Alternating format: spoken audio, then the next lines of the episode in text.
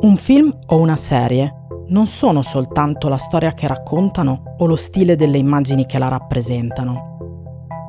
Nel modo in cui una vicenda ci viene narrata si nascondono universi interi di idee, significati e possibilità per la nostra immaginazione.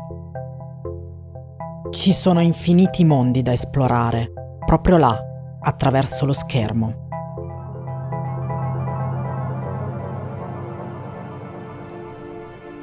I want you to close your eyes. I want you to imagine everything I tell you as if you're there yourself. As if you're with me. As if you are me. Do you mean lied about who you are? I always thought it would be better to be a fake somebody than a real nobody. What are you talking about?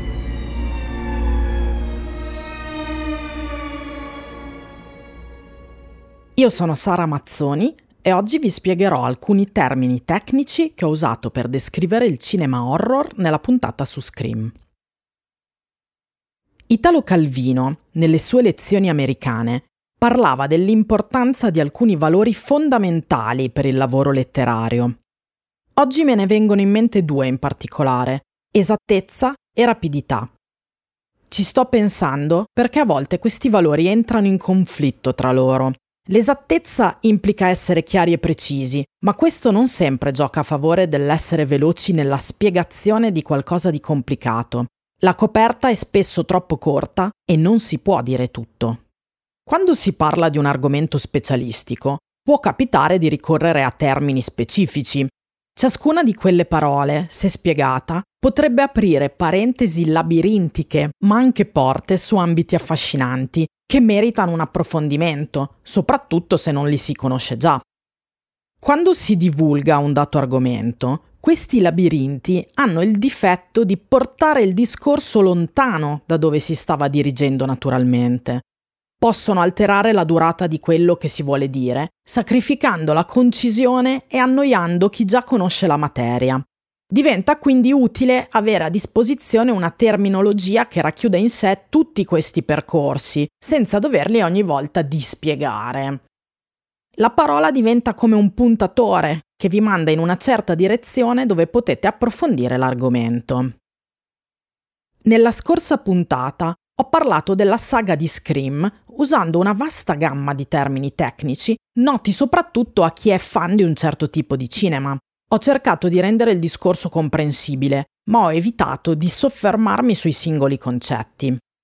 Lo spazio di oggi, che in realtà è la puntata 1 e mezzo, è un appendice. L'ho pensata apposta per esplorare questi termini, in modo da renderli più chiari a chi non sia già dentro un certo tipo di discorso.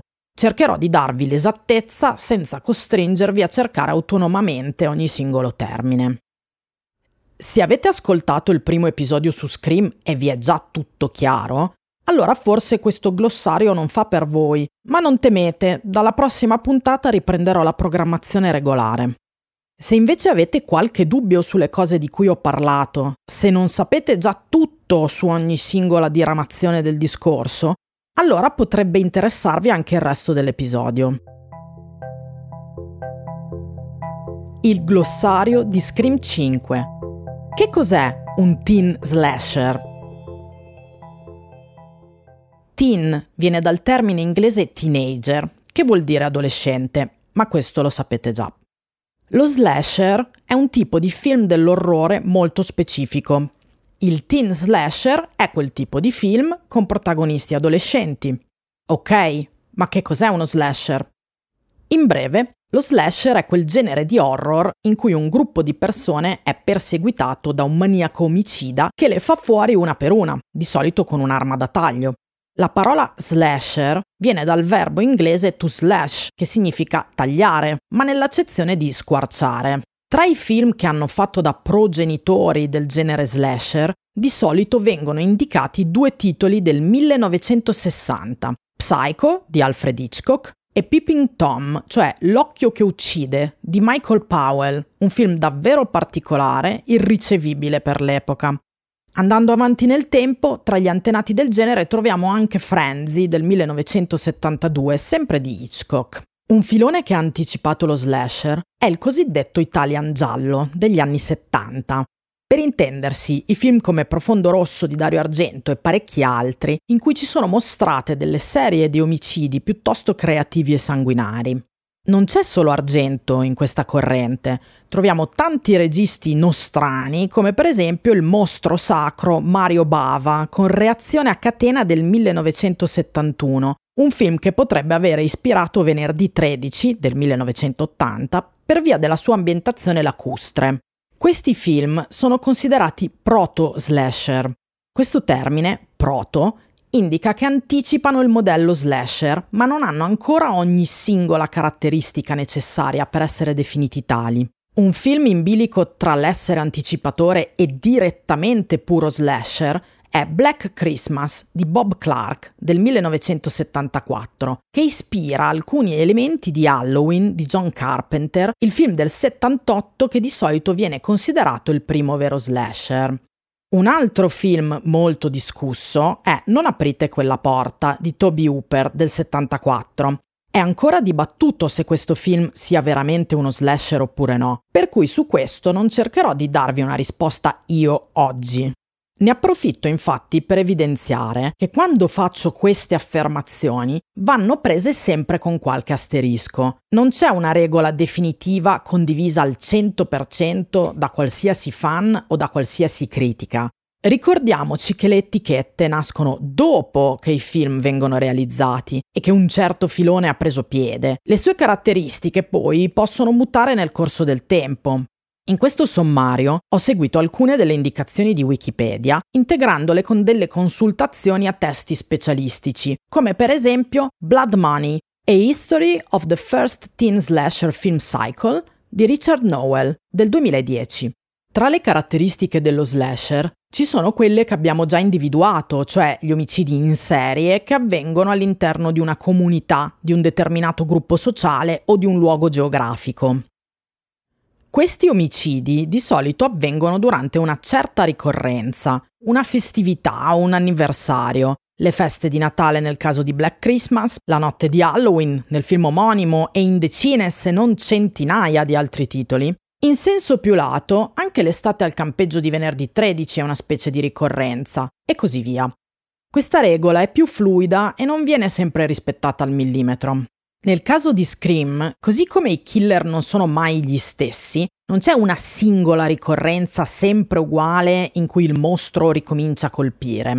In realtà però alcune parti della saga ne rivelano una. Il primo anniversario dell'assassinio della madre di Sidney nel primo capitolo e l'uscita di Stab al cinema nel secondo potrebbero essere due esempi di ricorrenze in Scream. Come già visto, l'arma del killer è preferibilmente da taglio, e infatti in Scream c'è il coltellaccio usato dai vari Ghostface. Un'altra caratteristica dei film slasher è che non sono film dichiaratamente nell'ambito del fantastico, nonostante eccezioni eclatanti come la saga di Nightmare, eppure i loro mostri hanno un'aura sovrannaturale. Sembrano immortali e dotati di una forza speciale appena indossano la maschera o il costume che li contraddistingue. Sono semidei votati alla violenza più pura, manifestazioni di un subconscio feroce che oltrepassa l'umano. Parliamo di teen slasher invece che di slasher e basta, perché le comunità di riferimento di Scream e di tantissimi altri film analoghi sono formate da adolescenti. La storia e gli omicidi si svolgono tra le mura del liceo, nelle camerette, alle feste e nei luoghi di convivialità di queste persone molto giovani. Sono occasioni spesso legate al divertimento, il cui apice gioioso è sempre stroncato dagli omicidi, specie quando c'è un coinvolgimento sessuale tra i personaggi. Il teen slasher, come sottogenere, può presentare film spesso più orientati al lato divertente rispetto a quello strettamente orrifico. In origine, i teen slasher miravano a un pubblico più vasto di quello a maggioranza maschile dell'horror dei primi anni Ottanta. Su questo argomento vi consiglio l'intero primo capitolo del saggio Blood Money di Richard Nowell, che parla degli aspetti relativi al marketing di questi film e di come impattano sulle scelte narrative. Lo spunto sull'allargamento dell'audience da solo maschile a mista mi porta a un'altra domanda evocata dai termini che ho usato nella puntata di Attraverso lo schermo su Scream, ovvero che cos'è una Final Girl? Qui cercherò di andare un po' oltre l'ovvio, perché probabilmente sapete già le cose più importanti. La Final Girl è l'ultima sopravvissuta del gruppo sterminato dal killer. È una protagonista femminile che riesce a prevalere sul mostro. Il termine Final Girl viene inventato dalla teorica femminista Carol Clover, che scriveva di cinema horror nel famoso saggio del 1992 Men, Women and Chainsaws, Gender in the Modern Horror Film. Il titolo in italiano suonerebbe come Uomini, donne e motoseghe, il gender nel moderno film dell'orrore ma purtroppo non esiste una traduzione di questo libro nella nostra lingua. Clover è stata una delle prime persone a usare l'etichetta film slasher nei suoi scritti di cinema. Il termine Final Girl viene usato da Clover nell'articolo del 1987 Her Body Himself, Gender in the Slasher Film, la cui versione ridotta diventerà poi il primo capitolo del suo libro. Clover fa un'analisi della figura della Final Girl, definendola come il personaggio principale, attraverso il cui sguardo seguiamo la storia. Come sappiamo, è lei che alla fine del film sconfigge il terribile mostro. Secondo Clover, questo all'epoca della nascita dello slasher era anomalo, perché normalmente un ruolo di quel tipo veniva attribuito a un protagonista maschile. Da lontano, la Final Girl nata negli anni 70 può apparire come un personaggio estremamente eroico, una conseguenza del discorso femminista di quel periodo. Clover però sottolinea come questa figura sia più ambigua di così. Non si tratta di un'eroina femminista trionfante o di una vendicatrice. Anche se abbatte il killer, passa quasi tutto il film inseguita da lui, nascondendosi, scappando, facendosi male, costretta ad assistere alla morte di tutti i suoi amici. Per Clover, più che dell'eroe del caso, si tratta di una sopravvissuta tormentata, spesso è persino una sopravvissuta accidentale, che vince lo scontro per pura fortuna. Clover la definisce quindi eroe vittima, la cui funzione è trasmetterci paura e dolore. La Final Girl dei primi tempi non è quasi mai sessualmente attiva, e ha spesso un nome maschile o neutrale. Clover sostiene che la Final Girl sia rappresentata spesso come un maschiaccio, perché il pubblico di riferimento che si doveva identificare con lei era quello degli adolescenti maschi, che all'epoca costituivano la maggioranza degli spettatori dell'horror. Stiamo ancora parlando soprattutto dei primi anni Ottanta. Questo modello nascerebbe insomma dallo sguardo maschile per lo sguardo maschile. Ma anche se non è una figura intrinsecamente femminista, c'è però qualcosa di peculiare nel suo utilizzo. In quell'epoca, la Final Girl impone al pubblico maschile di identificarsi con lei, mentre fino a quel momento era sempre accaduto l'inverso, cioè che l'eventuale pubblico femminile fosse costretto a identificarsi negli onnipresenti protagonisti maschi. Nei film del primo periodo dello slasher non ci sono personaggi maschili apprezzabili, l'unico ad avere rilievo di solito è l'assassino. La Final Girl diventa quindi l'unica proiezione possibile dell'identità del pubblico.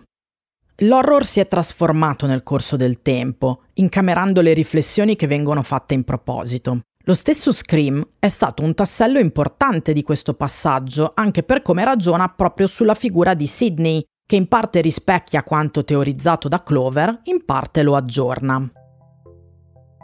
Non è però questa l'unica peculiarità di Scream. Una delle sue caratteristiche più note è la sua dimensione metacinematografica.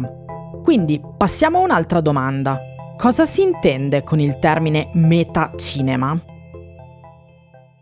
I personaggi di Scream continuano a commentare tutto quello che accade come se fossero consapevoli di essere in un film dell'orrore. Se volessi farvela davvero breve, potrei dire che alla fine il metacinema è tutto qua, ma non renderei giustizia al significato del termine, né all'uso che ne hanno fatto Wes Craven e i suoi collaboratori e successori.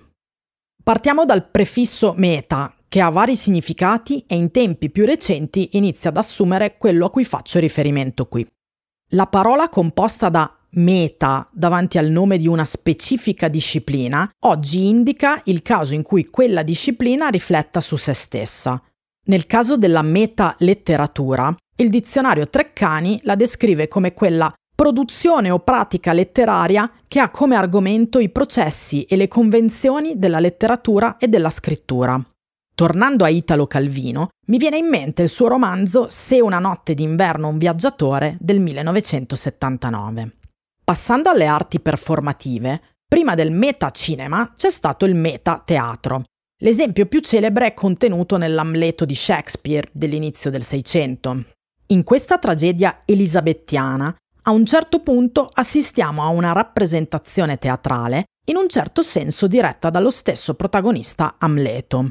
Si tratta della riproduzione della scena dell'omicidio di suo padre, l'evento che ha fatto innescare la vicenda. Si tratta di teatro nel teatro, un espediente che poi ritroviamo in una miriade di opere in qualsiasi media. Quando viene utilizzato, di solito è accompagnato da una riflessione sul mezzo stesso che si autorappresenta. Nel caso di Scream c'è un intero capitolo della saga impostato proprio come il teatro nel teatro di Amleto, è il terzo film, che è interamente ambientato sul set di un film tratto dalla vicenda di Sidney. La protagonista si troverà quindi a scontrarsi col killer tra le scenografie che replicano la sua stessa casa e la sua città. Tutto questo fa parte dell'essenza più profonda di Scream, che come abbiamo visto nella prima puntata di questo podcast, già dal sequel contiene al suo interno la saga cinematografica di Stab, una replica distorta dello stesso Scream. Il metacinema di Scream, però, non è solo in questo aspetto. Lo troviamo soprattutto nella continua riflessione sulle regole dello slasher, che vengono enunciate dai nerd di turno fin dal primo capitolo. Quando parlavo del movie geek Randy e delle sue eredi, cioè Kirby nel quarto film e Mindy nel quinto, mi riferivo proprio a questo discorso. Per spiegarvi anche questo termine, Movie geek significa sostanzialmente nerd appassionato e super esperto di cinema che come di consueto non sta zitto un attimo. Come fanno notare molte persone, i personaggi del nuovo Scream sono tutti espertissimi delle regole dello slasher. Mindy ha il ruolo di quella che ce le spiega, ma nessuno pare ignorarle, e tutto il cast partecipa al rito della meta-riflessione. Il film commenta se stesso, ci spiega come è strutturato, quali svolte dovrà seguire la trama, chi sono i sospettati. Ecco, i sospettati. Proprio loro mi portano a un altro termine che è lo stesso film a usare per definirsi. Oltre che meta e slasher, Scream si autodichiara Udanit. Si tratta di una parola nata per descrivere il giallo più classico. Il termine Udanit è una contrazione di più parole, che in inglese significano chi è stato, Ve lo dicevo già nella puntata precedente. In questo, Scream è come i romanzi di Agatha Christie con Poirot o Miss Marple. Ci vengono presentati tutti i sospettati, ci viene fatto notare esplicitamente come avrebbero potuto realizzare il delitto e quando sono rimasti senza alibi. L'intera storia è trainata dalla suspense creata dalla curiosità di scoprire chi tra i personaggi sia l'assassino. Questo tipo di giallo, che sempre in inglese possiamo chiamare murder mystery, è un genere che è nato con il racconto di Edgar Allan Poe Gli omicidi della Rue Morgue del 1844. Raggiunge una grandissima popolarità durante il Novecento con la prolifica opera di Agatha Christie e non passa mai veramente di moda, anche se negli ultimi decenni non è stato più così centrale. Si può però osservare un ritorno del giallo nelle tendenze contemporanee del pop ormai da qualche anno, con il successo della sua reinterpretazione quasi parodica del film Knives Out di Ryan Johnson e dei nuovi adattamenti di Poirot firmati da Kenneth Branagh. Notate che il film Knives Out viene esplicitamente citato proprio in Scream 5 durante una delle conversazioni sul cinema. In televisione, quella del giallo divertente è una formula che stiamo vedendo riapparire, soprattutto nelle serie streaming in chiave di commedia, come Only Murders in the Building e The After Party, per citarne due molto recenti. Secondo me non è un caso che assistiamo proprio ora al ritorno della saga di Scream, in cui la componente gialla è importante almeno quanto quella horror e quella meta. D'altra parte, questa è una caratteristica comune a moltissimi slasher. Proviene infatti dai suoi predecessori, i proto-slasher di cui parlavo all'inizio della puntata, che erano anche dei gialli. Bene, passiamo a un'altra domanda. Cosa si intende per celebrity culture e influencer culture? Sono termini che ho usato in particolare in riferimento a Scream 4. Sono quasi sinonimi, anche se ritengo che celebrity culture sia più indicato per parlare dei primi quattro film della saga, mentre influencer culture traduce il concetto per il mondo del 2022. Quando Scream 4 è uscito, nel 2011, l'internet dei social e delle app era ancora relativamente giovane. Esisteva già da un po', ma la voglia pazza di celebrità era ancora parzialmente generata dalla televisione dei reality show, che avevano dominato gli anni 2000 e solo da poco iniziavano a tradursi in versione web con un nuovo tipo di ossessione. È da questa zona di confine che arriva la smania di fama che offre il movente nel quarto capitolo, ma essa è già presente nei famosi moventi anni 90 dei primi film e nell'insistenza sul rapporto coi media evidenziata dallo Scream del 1996. Dell'influencer culture potremmo dire che è quell'idea tipica di oggi che ciascuno di noi debba trasformare la propria vita in contenuti da seguire online nella speranza di diventare famosi. La celebrity culture è più o meno la stessa cosa, ma meno orizzontale, più legata a un modo vecchio di usare i mezzi di informazione e di intrattenimento. Si accompagnano entrambe al culto di personalità tutto sommato mediocri, le cui vite seguiamo in tv o sul web come se fossero dei racconti seriali. È la società dello spettacolo, ed è la famigerata idea che tutti avremo 15 minuti di notorietà, ma portati all'estremo. Questo è un discorso molto più complesso che meriterebbe un approfondimento ulteriore per un altro momento. Chiuderei invece questa puntata di spiegazioni precisando ancora più nel dettaglio il concetto di requel, che come abbiamo visto definisce i film come Scream 5, che sono allo stesso tempo dei remake, dei reboot e dei sequel. Ok, ma cosa vogliono dire queste parole? Cominciamo dalla più facile, sequel.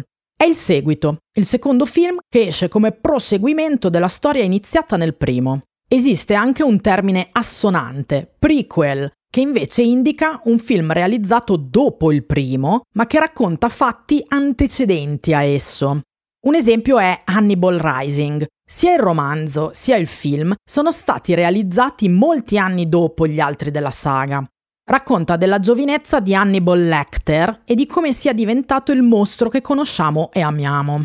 In teoria, anche la serie TV Hannibal doveva essere un prequel, ma se la si analizza a fondo, si rivela più come un'operazione di remix a metà tra la fan fiction e l'odierno concetto di requel.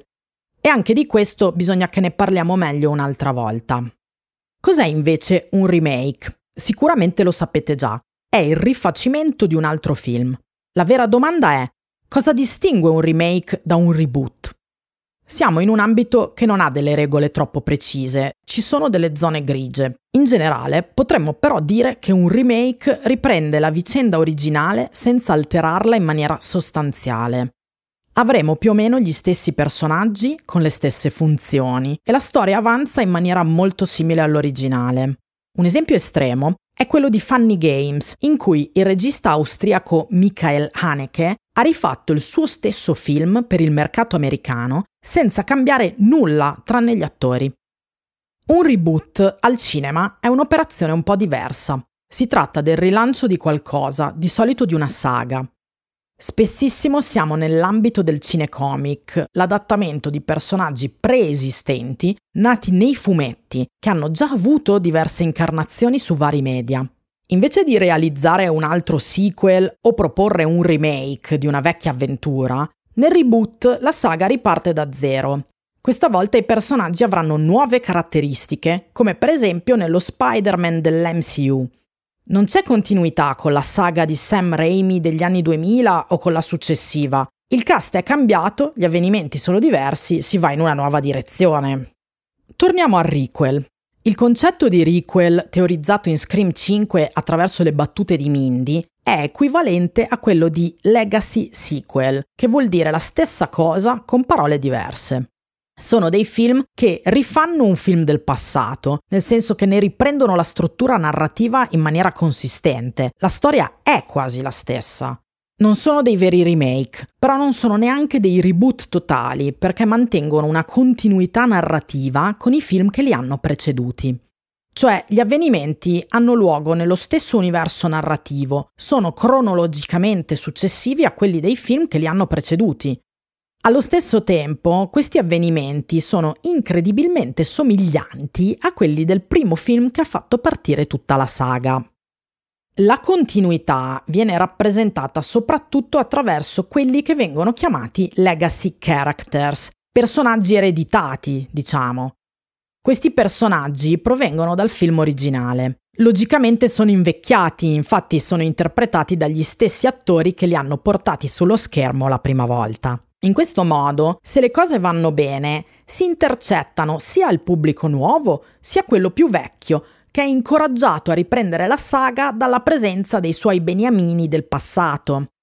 È una macchina della nostalgia serializzata e quindi piace tanto a Hollywood, che cerca sempre modi creativi per fare soldi sicuri senza rischiare di investire in nuove storie. Ne sono usciti parecchi negli ultimi anni, alcuni sono andati bene, altri meno. Gli esempi più efficaci sono stati proprio il rilancio di Scream di quest'anno e la nuova trilogia di Halloween, iniziata nel 2018, ma anche Star Wars The Last Jedi del 2017 viene considerato un requel.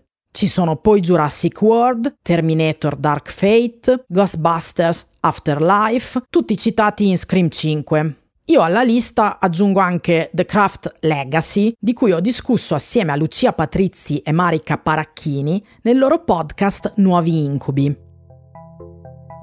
Per concludere, vi faccio un rapidissimo sommario degli altri termini che ho usato nella scorsa puntata. Frenemy è una contrazione di friend e enemy, cioè amiche nemiche, nel caso del rapporto conflittuale tra Sidney Prescott e Gail Weathers. La parola twist, che conoscete benissimo, vi ricordo che significa colpo di scena. Il termine recap, scritto recap, indica un riassunto dei fatti precedenti. La parola backstory rimanda alla storia di un personaggio che non è stata mostrata nel film perché i fatti precedono cronologicamente l'inizio degli eventi descritti. La backstory di Sidney nel primo Scream è che sua madre è stata assassinata un anno prima e che il suo amante Cotton Wary è stato condannato per l'omicidio. Con questo spero di avervi spiegato tutto, ma proprio tutto, quello che si poteva approfondire della puntata sulla saga di Scream. Fatemi sapere se avete gradito il mio momento di Sarah Splaining o se queste cose per voi sono fin troppo basilari.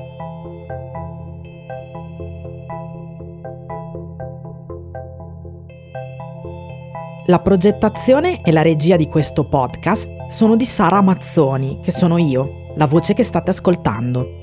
Mi trovate su Instagram al profilo Sara Mazzoni Film Serie. Su Linktree c'è un portfolio di miei articoli e collegamenti utili a quello che scrivo. Trovarlo è facilissimo, basta che digitate in un motore di ricerca le parole Sara Mazzoni Linktree. Il mastering e la composizione delle musiche originali di questo podcast sono di Simone Meconi. I sample della sigla provengono dalla serie Netflix The OA di Britt Marling e Zalbat Manglish e dal film Il talento di Mr. Ripley di Anthony Minghella. C'è anche un effetto sonoro estrapolato dalla serie tedesca Dark. Vi ringrazio per avermi ascoltato. Ci ritroveremo presto attraverso lo schermo.